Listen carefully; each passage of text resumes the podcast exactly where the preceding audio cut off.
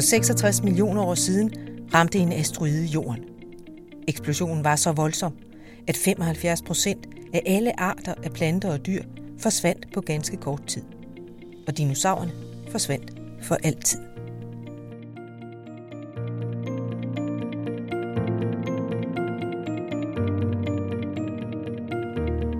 Velkommen til Dinopodden, som denne gang handler om dinosaurernes dommedag.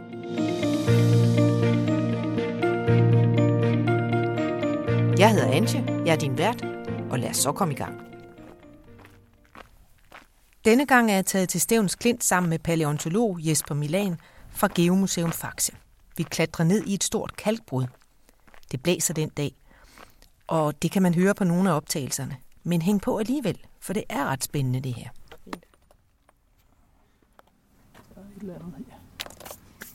Der er noget alle steder. Ja, det er fuld, fuld af liv simpelthen. Ja, ja. Der er fuld af liv, siger Jesper Milan.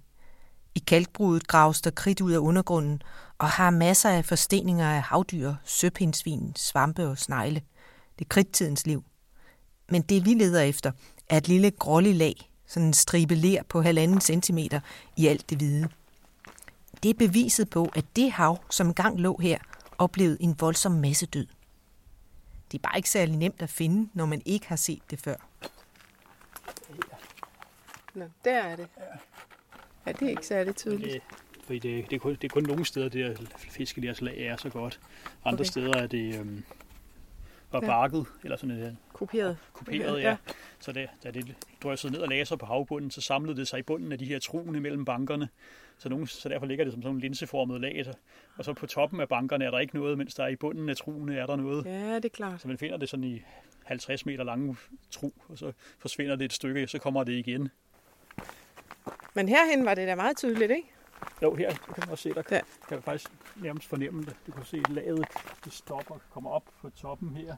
Så går det nedad, og så stiger det opad igen. Det er Ja. i bunden af det Nå, lidt ja. lag. Ja, det er rigtigt. Ja. Så der, Jeg troede, det var mørkere. ja, og det er det også, når det er vådt. Nå, Nu er det, er det åbenbart blevet bagt godt i solen. Og så, det er sådan, der er en, en hvid stribe, og så er det sådan ligesom Ja, lidt ja. gulligt, ikke? jo, det Selve laget. Gråligt, mørkegråligt.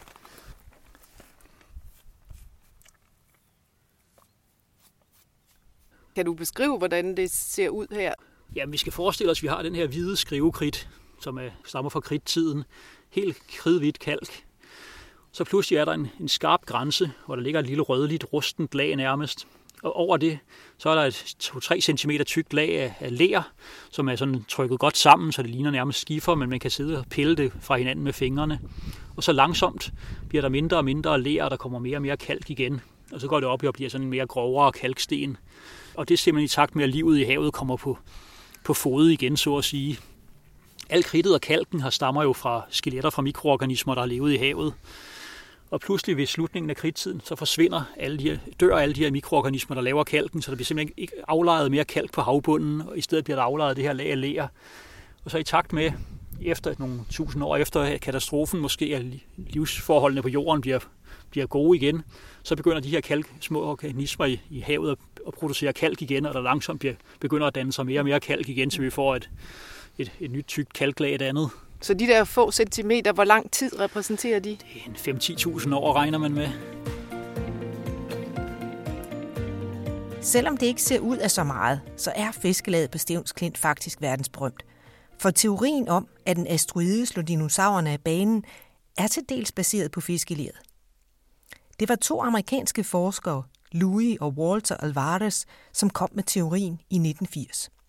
De to, som forresten var far og søn, udviklede teorien efter, at de i Italien opdagede overraskende meget af grundstoffet iridium i et geologisk lag fra samme tid som det på Stevns Klint. Iridium er et stof, som ikke findes på jorden i særlig store mængder, men til gengæld er det helt almindeligt i rummet. I laget fandt de også glaskugler, som måtte stamme fra nedslaget. Det var smeltet sten fra havbunden, slynget ud i atmosfæren og så faldt ned rundt omkring på jorden. For at være sikker på, at det italienske lag ikke skyldes en lokal undtagelse, tog de til Danmark og fandt samme høje indhold af iridium. Og her er forresten også fundet glaskugler. Derfor udviklede de teorien om asteroiden. Og den historie taler jeg også med Jesper Milan om, mens vi står og kigger på fiskeleret.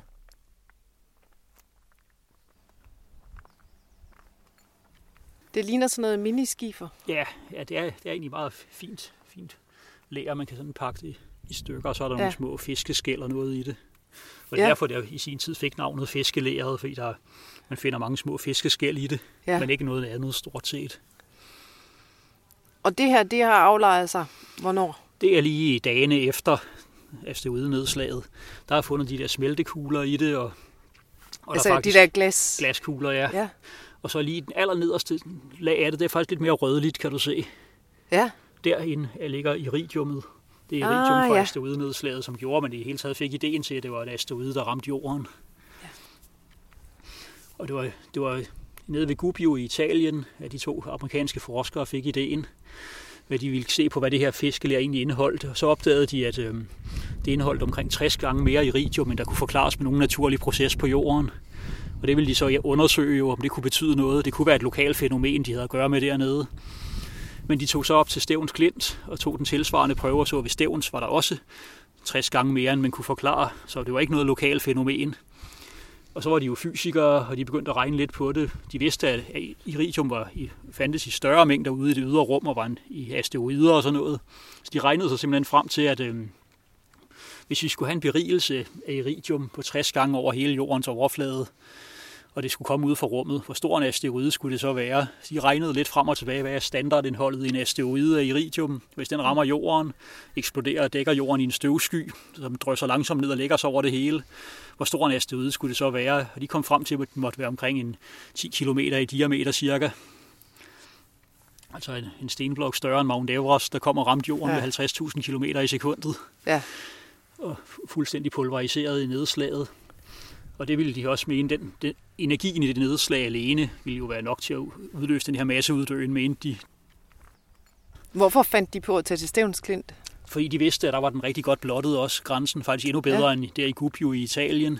Mm-hmm. Og så havde de nogle gode danske kollegaer, de kunne bo hos os. Så... Men vidste man dengang, hvad det var? Nej, men man vidste, laget var der.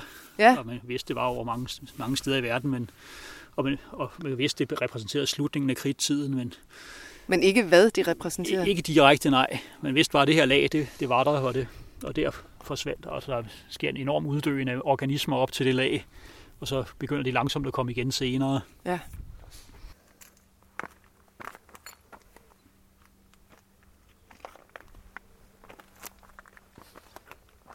Navnet fiskelæret er jo egentlig en meget gammelt navn, og det er også og historien bag den er endnu mere underlig. Fordi helt tilbage fra 1700-tallet har geologer vidst, at den her grænse, lærgrænse lå et sted i Stævns Klint. Men den har bare været nævnt i litteraturen som et, et lærlag med, med få fossiler i. Og så i 1849 der den danske geolog George Forkammer kigger på det og undersøger det igen og nævner, at han kalder det så et lag med, med fiskerester i, fordi han finder en del fiskeskæl i den. Senere i den samme artikel kalder han den så sådan henslængt for fiskelæret, og det, lag har så, det navn har så egentlig hængt ved lige siden, bare fordi han kaldte det sådan, som en henslængt bemærkning i afslutningen af sin artikel for fiskelæret. Og det på trods af, at der aldrig er nogensinde fundet en komplet fisk i det, eller jo, det er der én gang. For Forkammer nævner i artiklen, at i universitetets geologiske samling, det der i dag er Statens Naturhistoriske Museum, findes et delvist komplet skelet af en lille fisk fra fiskelæret. Den må være meget lille. Den er sådan 4 cm lang. Så oh, det er sådan halvdelen ja. af kroppen af en fisk, men ja. helt perfekt bevaret. Alle knogler sidder sammen. Desværre mm-hmm. mangler lige hovedet og halen, de mest karakteristiske dele til at bestemme, hvad det er for en sly, type fisk. Ja. Men det er en fisk. Ja. Men han nævner det fund i 1849, og ingen har kunne finde det fund siden. De har ikke nogen i deres i SNM's samling findes er det ikke registreret nogen steder. Men i samlingen på Østjyllands Museum, som Geomuseum Faxe er en del af, der havde vi sådan en lille fisk liggende, som ingen vidste helt, hvor kom fra. Men det var tydeligvis, det var et bevaret fiskeskelet fra fiskelæret.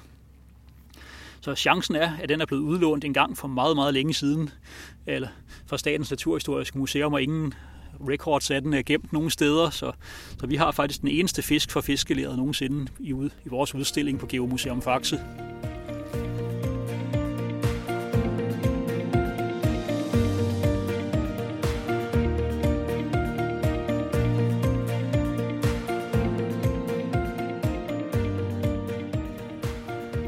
Og hvorfor er det her sted specielt sådan på, på verdensplan?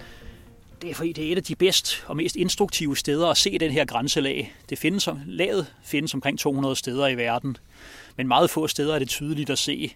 Nogle steder er det et lille lærlag mellem, mellem andre lærlag. Derfor ser man det stort set ikke, medmindre man ved, det er der, eller man kigger på mikrofossilerne for, for, for at finde det, så at sige. Men her der er det hvid kalk og et grå, gråligt mørkt lærlag, og så hvid kalk igen. Så derfor er det meget tydeligt at se her.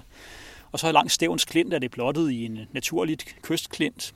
Så der bliver den altid holdt rent af, af havet. Den skrider altid ned og blotter det igen, hvis det vokser til. Så derfor er Stævns Klint de allerbedste steder, nemmeste steder at komme til at se det og opleve det her lag. Og det er derfor, at Stævns Klint er blevet erklæret for UNESCO verdensarv på grund af det. Bliver du fascineret af det, hver gang du ser det? Ja, det gør jeg, fordi det, det repræsenterer alligevel en ekstremt vigtig begivenhed i livets historie. Det kan godt være, at vi siger, at det er en masseuddøen, og det er en katastrofe af dimensioner, men den repræsenterer også grundlæggelsen af det liv på jorden, vi kender i dag. Indtil da havde det været et fuldstændig dinosaurdomineret økosystem, vi havde på landjorden. Alle større dyr var en dinosaur af en slags. Pattedyrene, vores forfædre, havde levet lige så længe som dinosaurerne. Faktisk kom de til før dinosaurerne.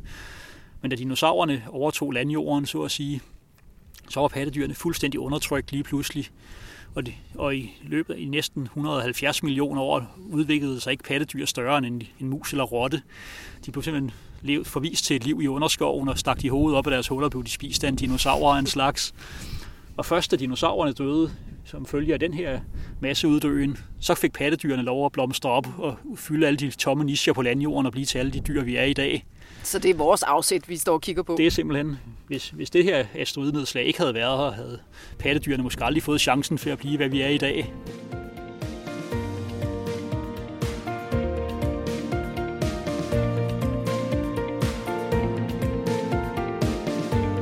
Du har lyttet til Dinopodden. Din vært var Antje Poulsen. Gæst var paleontolog Jesper Milan.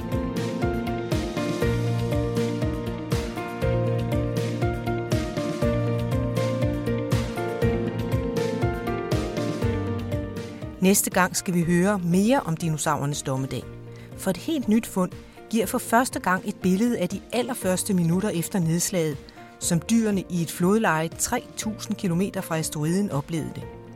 Fundet er som et snapshot, der afslører de grusomme effekter af eksplosionen.